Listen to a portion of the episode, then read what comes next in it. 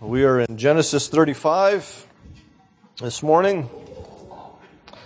Why am I going to the New Testament? My brain just, I don't know. Uh, we're gonna, we're coming sort of to the end of our time that focuses upon Jacob. Uh, there's going to be a shift that takes place um, a, next week, actually, and um, the focus when we get back from Resurrection Day is going to be on the, the sons of Jacob, predominantly Joseph and uh, Judah. So we're kind of getting to the end of the focus on Jacob this morning with all of this, and it, it's hopefully going to end on a better note than it was last week. So um, let us read from verses uh, 1 through 15 in Genesis 35. God said to Jacob, Arise Go up to Bethel and dwell there. Make an altar there to the God who appeared to you when you fled from your brother Esau. So Jacob said to his household and all who were with him, Put away the foreign gods that are among you, and purify yourselves, and change your garments. Let us then arise and go up to Bethel, so that I may make there an altar to the God who answers me in the day of my distress and who has been with me wherever I have gone. So they all gave to Jacob all the foreign gods that they had, and the rings that were in their ears. Jacob hid them under the terebinth tree that was near Shechem. And as they journeyed, a terror from God fell upon the cities that were around them, so that they did not pursue the sons of Jacob. And Jacob came to Luz, that is, Bethel which is in the land of Canaan, he and all the people who were with him. And there he built an, author, uh, an altar and called the place El Bethel, because there God had revealed himself to him when he fled from his brother. And Deborah, Rebekah's nurse, died, and she was buried under an oak below Bethel. And he called its name Allon Bakuth. God appeared to Jacob again when he came to Paddan Aram and blessed him. And God said to him, Your name is Jacob. No longer shall your name be called uh, Jacob, but Israel shall be your name. And so he called his name Israel. And God said to him, I am God Almighty. Be fruitful and multiply. A nation and a company of nations shall come from you, and kings shall come from your own body. The land that I gave to Abraham and Isaac, I will give to you, and I will give the land to your offspring after you. Then God went up from him in the place where he had spoken to him, and Jacob set up a pillar in the place where he had spoken with him, a pillar of stone. He poured out a drink offering and poured oil on it. So Jacob called the name of the place where God had spoken to him Bethel. Let's pray. Father, we thank you for the scriptures, which you have given us by the power of the Spirit to make us wise for salvation through faith in your Son, Jesus Christ.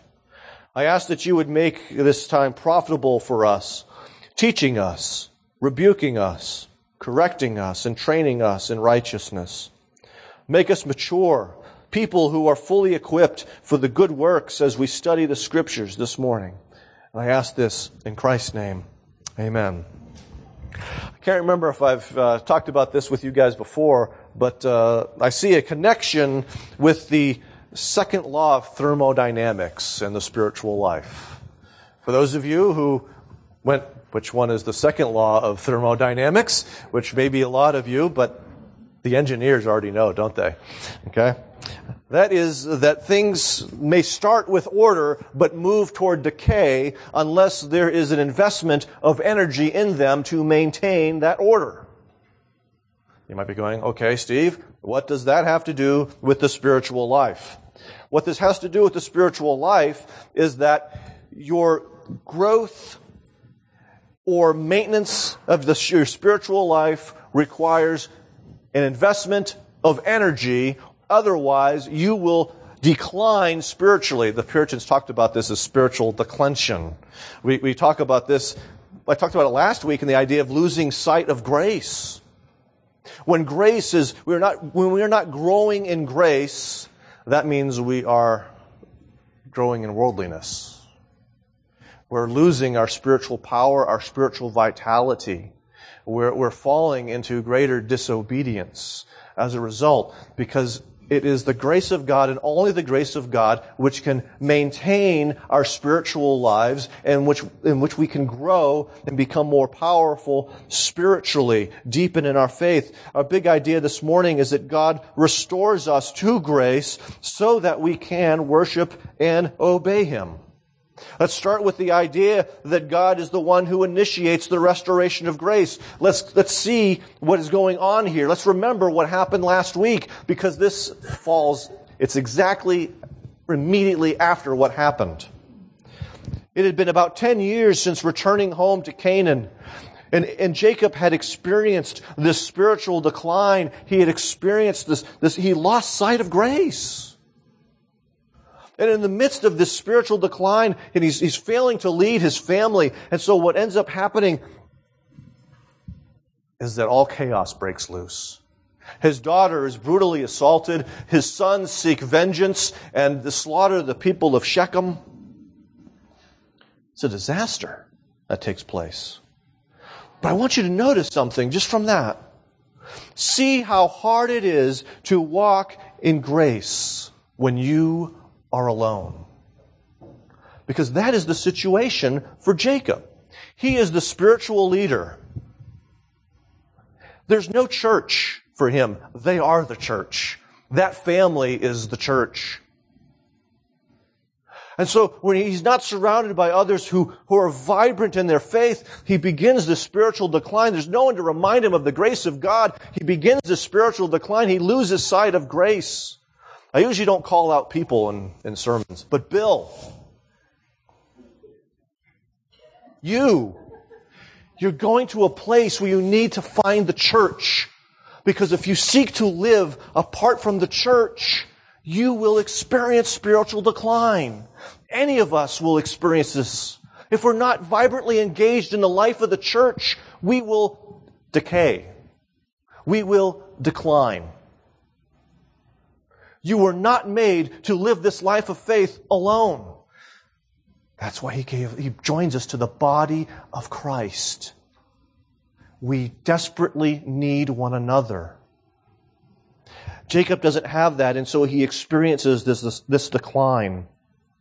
The slaughter at Shechem has put his whole family in danger because now he's afraid, and rightfully so, that the other cities may rise up and seek to destroy him and his family, his household, his people that are with him. Is there a way out? And we see, in fact, that there is a way out because God intervenes. This is not a way out that Jacob came up on his own, but God steps in. The God that Jacob had been ignoring comes up Don't we also ignore God sometimes? But notice what happens here. God is not coming here to reject him. He's not, he's not showing up to say, How do you like them apples, dude? Hope you enjoy them. Have a nice day. He comes to deliver this man and his family. He comes to restore him to grace. He comes to rescue. And the first thing he says is, arise, go up to Bethel. And he, he literally had to go up to Bethel because when you look at uh, Shechem and you look at Bethel, not only is it north, but it's about a thousand feet higher in elevation. So he had to literally go up to Bethel. He is commanded to finally keep his vow, the vow that he made 30 years earlier when he was fleeing from his brother who was breathing out death threats. He said that when God brought him back, he would go to Bethel. God's saying, now is the time. That probably stung Jacob just a little bit, wouldn't it?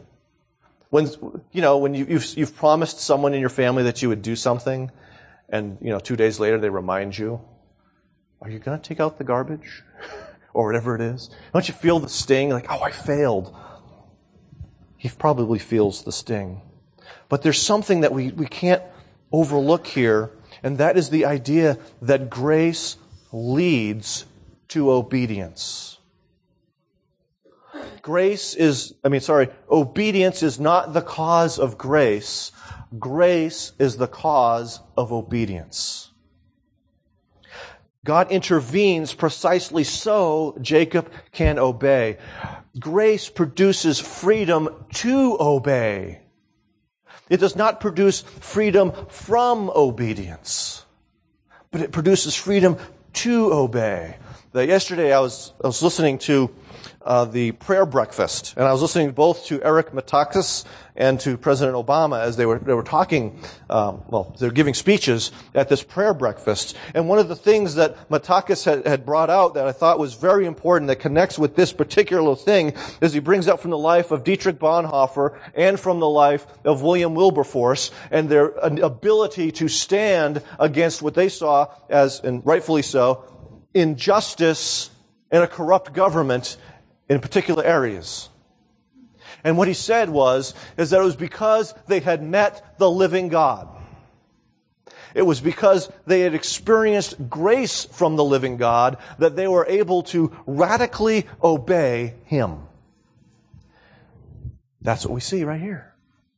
He has, he has met the living God, and this living God is saying, now walk in obedience to me. Titus 2, for the grace of God has appeared, in the person of Jesus Christ, I'll add, bringing salvation for all kinds of people. But catch this training us to renounce ungodliness and worldly passions and to live self controlled, upright, godly lives in the present age. Did you catch that key word there? Training us. It's not automatic.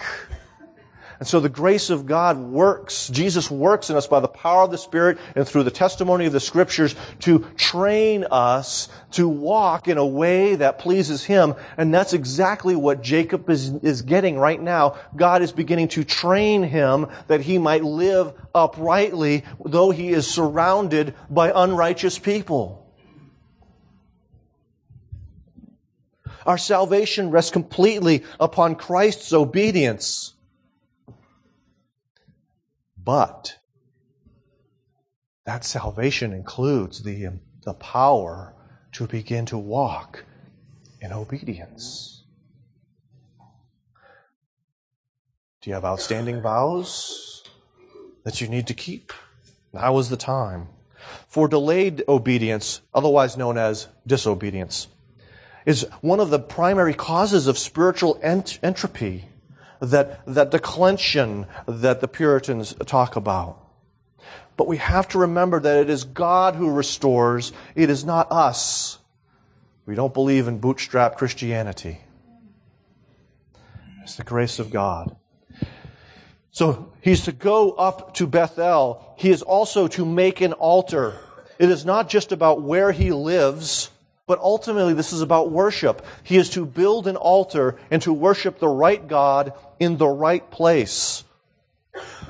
Disobedience will necessarily compromise our worship. We will reluctant, we will, we will worship reluctantly. We will worship half-heartedly when we are filled with guilt and fear. That guilt and fear must be removed for us to worship freely passionately, righteously. Israel. Okay, remember, the, the original audience what is, what is going on in, in Jacob's life is meant to speak to the condition of the Israelites as they're about to go into the promised land. And they had to remember we are to go where God has told us to go through the inheritance. We are to build the, uh, a temple where God decides to place His name and we are to worship Him according to how He has told us to worship in His Word. I feel excitable this morning. I'm sorry. Okay. They're to worship the right God in the right place and in the right way. We are to worship the right God in the right person, Jesus Christ, the living temple, okay, that we're joined to, Ephesians 2, 1 Peter 2, other places. Okay? We worship in spirit and in truth. We worship the right way. It is not merely the, for, the, the rituals that, we, that take place. We are to worship by faith, in spirit, and in truth. And we can do this precisely because it is Jesus himself who removes our guilt and our fears. He sets us free to worship. And He sends His Spirit within us so that we can worship not, not half-heartedly, but wholeheartedly. In reverence, in joy. So, uh, what we see here is that though we are responsible for losing sight of grace, it is God Himself who restores us to live by grace. The second part of this is where I'm going to camp for a while, so hang on. Be patient with me. Okay, restored grace leads us to repentance.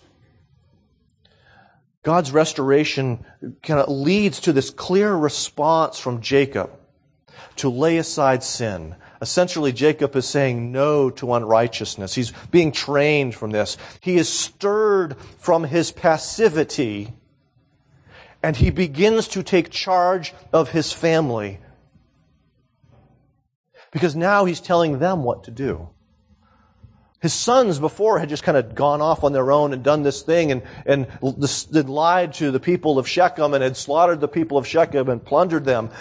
He was very passive. You see it all the way back in his early relationship with his wives. There was a passivity and he was doing what they told him to do. He was not the one who was leading his home. And now, finally, he leads his home. He's restored in part to leadership in his home. And he says, first of all, put away the foreign gods. Apparently, his household, the people, and the people that were with him, the servants, had accumulated false gods along the way. And these false gods would include the ones that his beloved Rachel had hid beneath her, the ones that she had stolen from her father. These were to now be put away. They were to accumulate them and bury them under the terebinth tree. Jacob here is calling for total allegiance to the God who had delivered him, to the God that had visited him at Bethel, to the God who was calling him back to Bethel, to the house of God. And so they take their gods and they take these rings, these, these earrings that they had were not just like our earrings, but they were often expensive and they were often dedicated to various deities. And so they were a sign of their allegiance to that God. And so they were to take those rings and to cast them aside as well. Now was the time to reject them. Now was the time to put them aside. Not after you played with them a little bit longer. Now was the time, he says. And the word that is used here for, for put them aside is often used to, to describe apostasy. They are essentially supposed to apostatize from the false gods that they might truly worship the true God. Kind of ironic, isn't it? But that's what Scripture is calling them for to do at this particular point. This is an important thing, again, for the people of Israel as they're coming into this land because they had, they had accumulated gods in Egypt and they needed to get rid of those gods before they went into the promised land. Okay, and we see that covenant renewal uh, ceremony that takes place. But not only that, is when they enter the land of Canaan, there's going to be profound temptation. Because remember what they have done for generations. In Jacob's time, they are shepherds. They keep livestock. They're not farmers. They go into Egypt, and initially they're there as to keep the livestock, but eventually they become enslaved and they build the pyramids and other buildings. They have no experience planting crops and bringing them to harvest. And what is their economy going to be based upon in the promised land? Agriculture. they would be tempted to seek the gods of the Canaanites because the gods of the Canaanites were fertility gods. And if you're a farmer, what do you want? Fertility. They were going to experience this profound temptation, and God is warning them right here do not go with the foreign gods. I'm big enough to help you have crops. The early church also put away idols, both physical and otherwise, because we are idol factories. Acts 19. I had to read this to my daughter recently for Bible study fellowship, so it was sort of fresh in my brain. Also, Many of those who were now believers came, confessing and divulging their practices. And a number of those who had practiced magic arts brought their books together and burned them in the sight of all. And they counted the value of them and found it came to 50,000 pieces of silver. So the word of the Lord continued to increase and prevail mightily. And so the grace of God comes to these people in Ephesus they are converted, and part of their repentance is to take these very expensive scrolls and spells and everything else, these magic arts, and to burn them. They were turning away from seeking spiritual powers that were not the living God. Grace produced obedience. And what was the result of what, of what takes place here? Is that the, Lord, the word of the Lord continued to increase and prevail mightily. God was using them even more profoundly because the, the grace resulted in repentance.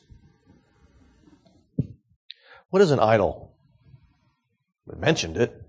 Haven't actually defined it. Some people have defined it, and, and actually, I think I've kind of taken all of these different definitions and stuck them into this thing.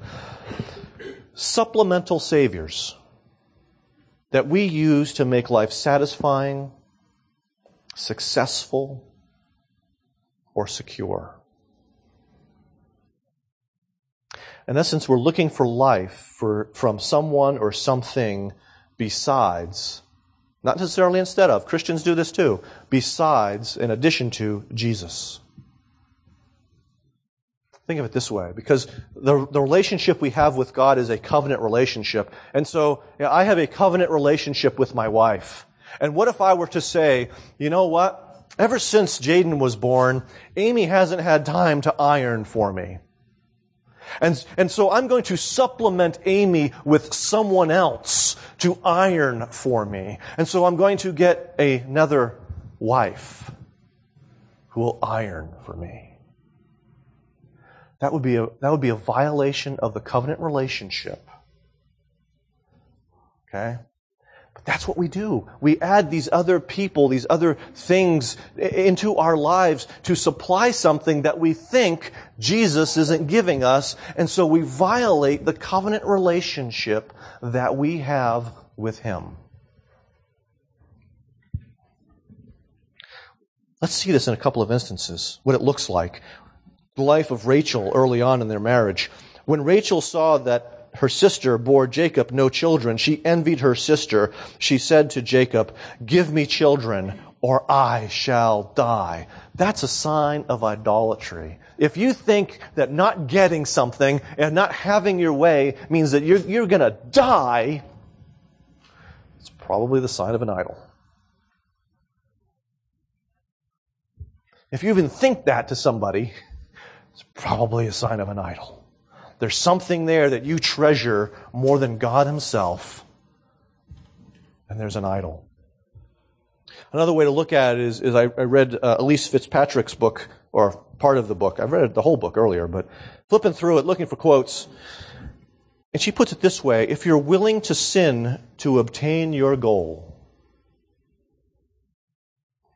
or if you sin when you don't get what you want, so she looks at it from both, both sides. You're sinning to get it, or if you don't, then you sin. Then your desire has taken God's place and you're functioning as an idolater. So there are things in our lives that we look to besides or in addition to Jesus and say that I need this to be satisfied. And if you're thinking you, you know, you need a lot of people, spouses, I need a spouse to really live, then you're getting close to idolatry. Okay? If you think you need something to be successful, aside from Jesus, then, then that thing is probably an idol or security. How many people look to the government for security instead of Jesus? Statism is a huge problem in our land. We want, you know, the nanny government. It's an idol to us in many ways. Each of us have these idols that we need to begin to put away. None of us is exempt. Calvin wasn't lying when he said that the heart is a factory of idols. All of us do this. is what we, it's, it's the natural condition of our heart apart from grace is to make idols. It could be as innocuous as a sports team, but it's still dangerous to your soul. And it's hard to put these things away because we love them. thought of Lewis's book, The Great Divorce. And one of the characters that is there, uh, you know, they're deciding whether they want to basically go into heaven or, or they want to go back to hell. And there's this little lizard on this guy's shoulder who whispers to him, who, who, who is speaking of its desires to him and in sense enslaving him. And the angel says, I can take care of that for you. It says it's too painful. It was, he loved his desires so much, he was not willing to get rid of the little lizard on his shoulder that whispered into his ear. We love our idols, otherwise we wouldn't have them. And it's painful to forsake them. Jacob continues in this because he says, purify yourselves. What he's saying is that these foreign gods have made them ceremonially and morally impure. They have corrupted themselves with the pursuit of these false gods. And false gods will always corrupt you. Jesus is the only one who can remove that impurity. His blood alone has the power to purify us, to make us ceremonially clean again his obedience and his, the work of the Spirit that he sends because of his death upon the cross is the only way we have power to become morally pure.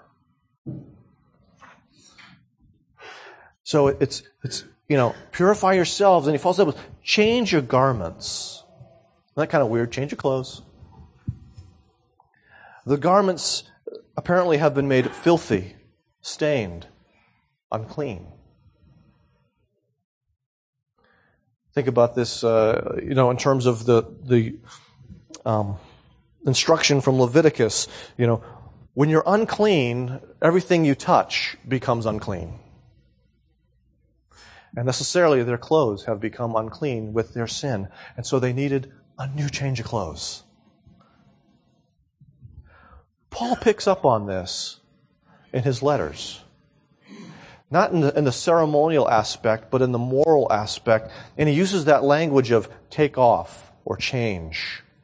From Ephesians 4, that they were taught to put off the old self, which belongs to their former nature of the manner of life, and is corrupt through deceitful desires, and be renewed in the spirit of your minds, and to put on the new self created after the likeness of God in true righteousness and holiness. And he expounds on that through the rest of chapter 4 and into chapter 5. You are to take off that which is associated with the old man, to take off the sinful practices of the past, and you are to put on the, the, right, the righteous living that comes from Christ. So sanctification is a putting off and a taking on. It's not just a putting off. In other words, Jesus doesn't want you walking around naked. He wants you well clothed spiritually.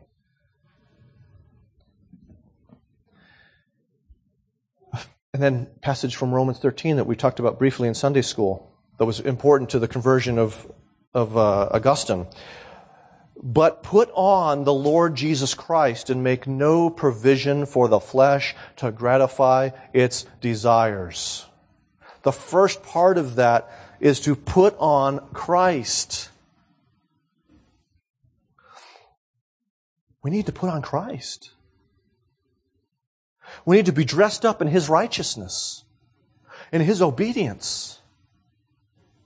Because that's the only way that we can ultimately take a stand against the powers of the flesh.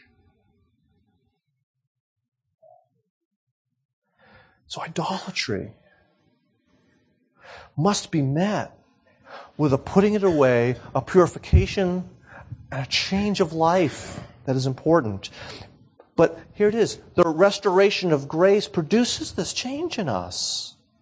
It produces the repentance and the obedience. We just have to recognize what God's pointing to at that point. Which idol of yours he's identifying. So, let's go to the third aspect of this is that God restores our sense of identity and our sense of hope. The people were obedient to what Jacob had said, which was good. They begin to travel up to Bethel, and what happens is, is that on their journey, God protects them.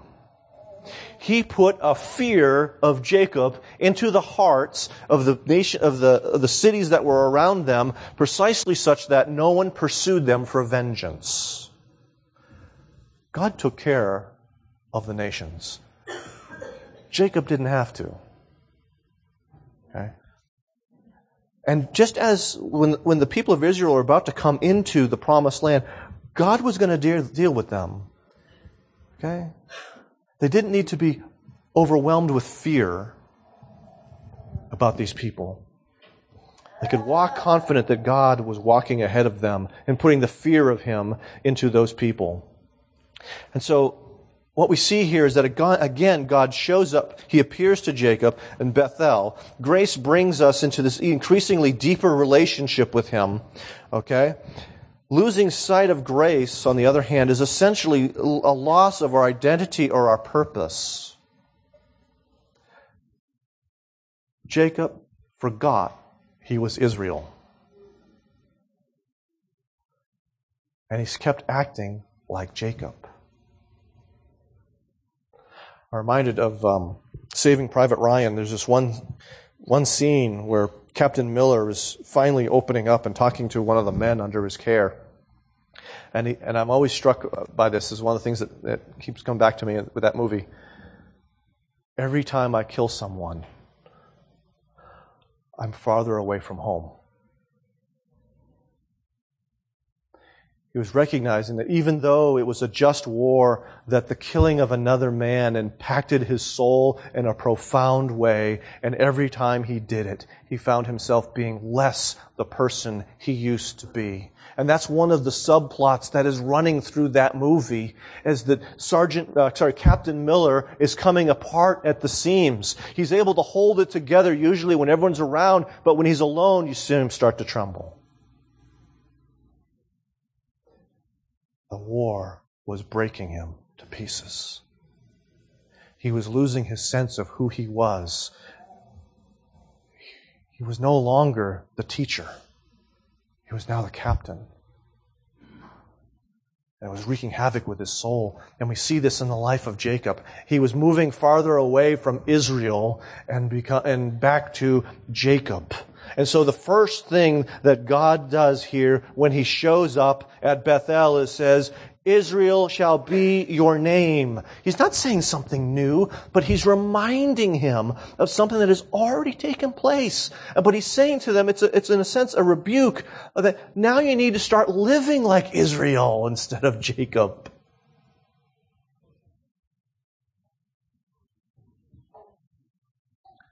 he restored the sense of who he was in God. And so uh, God often comes to us and restores our sense of who we are in Christ because that is essential to us manifesting that life. And so we need to be listening when the scripture tells us who we are in Christ that if you are united to Him by faith, you are a justified person. You are accepted as righteous in God's sight. You don't have to try and make yourself acceptable to Him. You rest in it. That if you are in Christ, you are adopted into His family. You are a son of God and you enjoy rights and privileges from Him. You are beautiful and lovely in His sight because you're His child.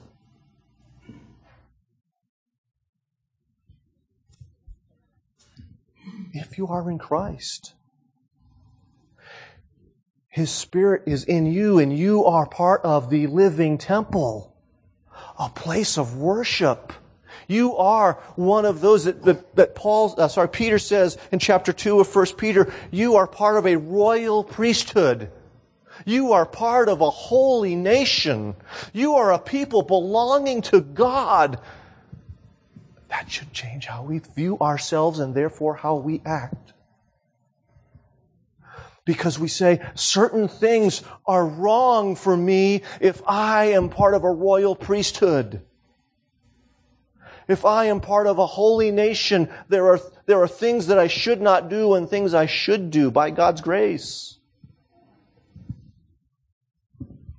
So he, he seeks to restore his sense of identity that he might give him hope for the future. But he also reminds Jacob of who he is. I am El Shaddai, God Almighty. The one who is able, more than able, to do everything that he has promised Jacob because he's about to um, reiterate some of the promises that have been made. And, and Jacob needs to know that the God who says this is the God who can keep this. It is not up to Jacob to do it. It is up to God to bring it to pass. He needs the, Jacob needs that confirmation, that encouragement from him. And so God offers it to him. I'm God Almighty. I got it.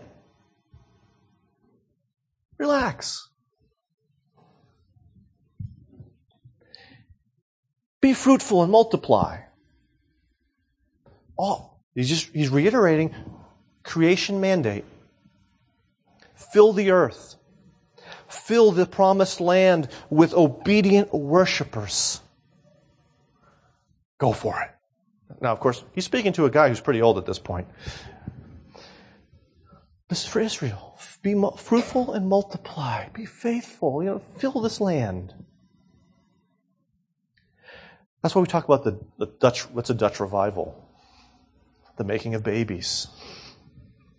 What? What? Okay. There's an aspect that we as God's people should be seeking to be fruitful and multiplying physically. So that we then instruct our children in the ways of the Lord and who He is. Sometimes we are providentially hindered from being fruitful and multiplying, and that's okay. But we also have to practice Matthew 28 to go into the nations and make disciples, baptizing in the name of the Lord Jesus Christ, well, the Father, the Son, and the Spirit, teaching them to obey everything I've commanded you. And so this, this ties into that. We're to be spiritually fruitful and spiritually multiplying, not just making babies, and that's good, but also making baby Christians and helping them to become mature Christians. It doesn't stop when they've walked the aisle, or raised their hand. It continues, just like your growth continued physically. Your parents didn't say, "Oh wow, I've had a baby." Hey, you know, Daniel, you can put him, you can put Bruce down, and it's all all right. no, no, just leave the baby there. He's got to grow up on his own, right? He'll be fine. Oh, No, you continue to instruct and to nurture and to discipline, to clothe and to feed and to change. And as he grows, he is able to do more and more for himself. And that's the way it is spiritually. Baby Christians need lots of care and love. And as they grow, they need less. And they begin, they begin to eventually begin to care for someone else. You know, my, my kids can feed the dog. Okay, you know, you get it, right? Okay. Oh, boy. Um, last, last command, last promise he gives he said, I will give this land to your offspring. He says, I gave it to Abraham. I gave it to Isaac, your father. I gave it to you, and, and now I'm going to, I'm going to give it to your offspring. Jacob doesn't have to scheme it. He doesn't have to buy it. God's going to give it. And so, you know, uh, are we going to trust God to keep His promises to us, the promises that we find throughout Scripture and predominantly in, in the New Testament? Are we going to believe that all of God's promises are yes in Christ Jesus, as Paul tells us in Corinthians? Or do we think that we've got to make it happen? Now, I'll be fair. In Eric Metaxas's uh, speech, he, he had some really bad theology at one point. President Obama also had some really bad theology at one point in his, his speech because he talked about us bringing in the kingdom. Jesus brings in the kingdom. When you look at the scriptures, it never talks about us bringing in the kingdom. We pray, Thy kingdom come. We, we work in such a way to maybe hasten that day, but He is the one who brings it. He is to bring the kingdom. Are we trying to do his job?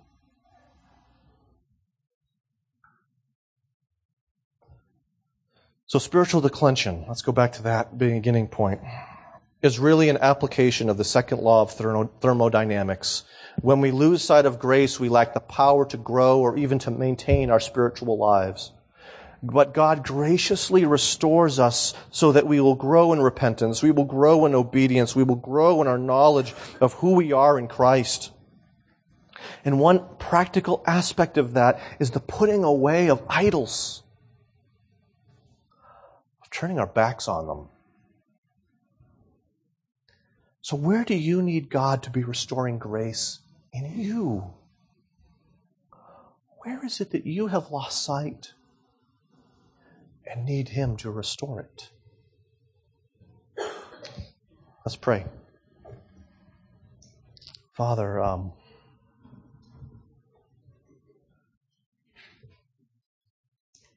we all are in the same boat, whether we want to admit it or not. We all struggle with idols, with things that we make just as important as you, or maybe even more important than you. And we're blind to that. And we desperately need you to show us what they are. Whether you, you bring alongside a brother or sister who sees it and can gently tell us, whether it's our circumstances that reveal it because you take it away whether it's reading your word and the spirit of uh, your spirit powerfully convicts us. But we ask that you would do it. That as we prepare to remember the, the cross, the resurrection, that this would be a season in which you do ruthless work to our hearts, that we might put away our idols. Be gracious to us, even in that. And we ask this in Christ's name. Amen.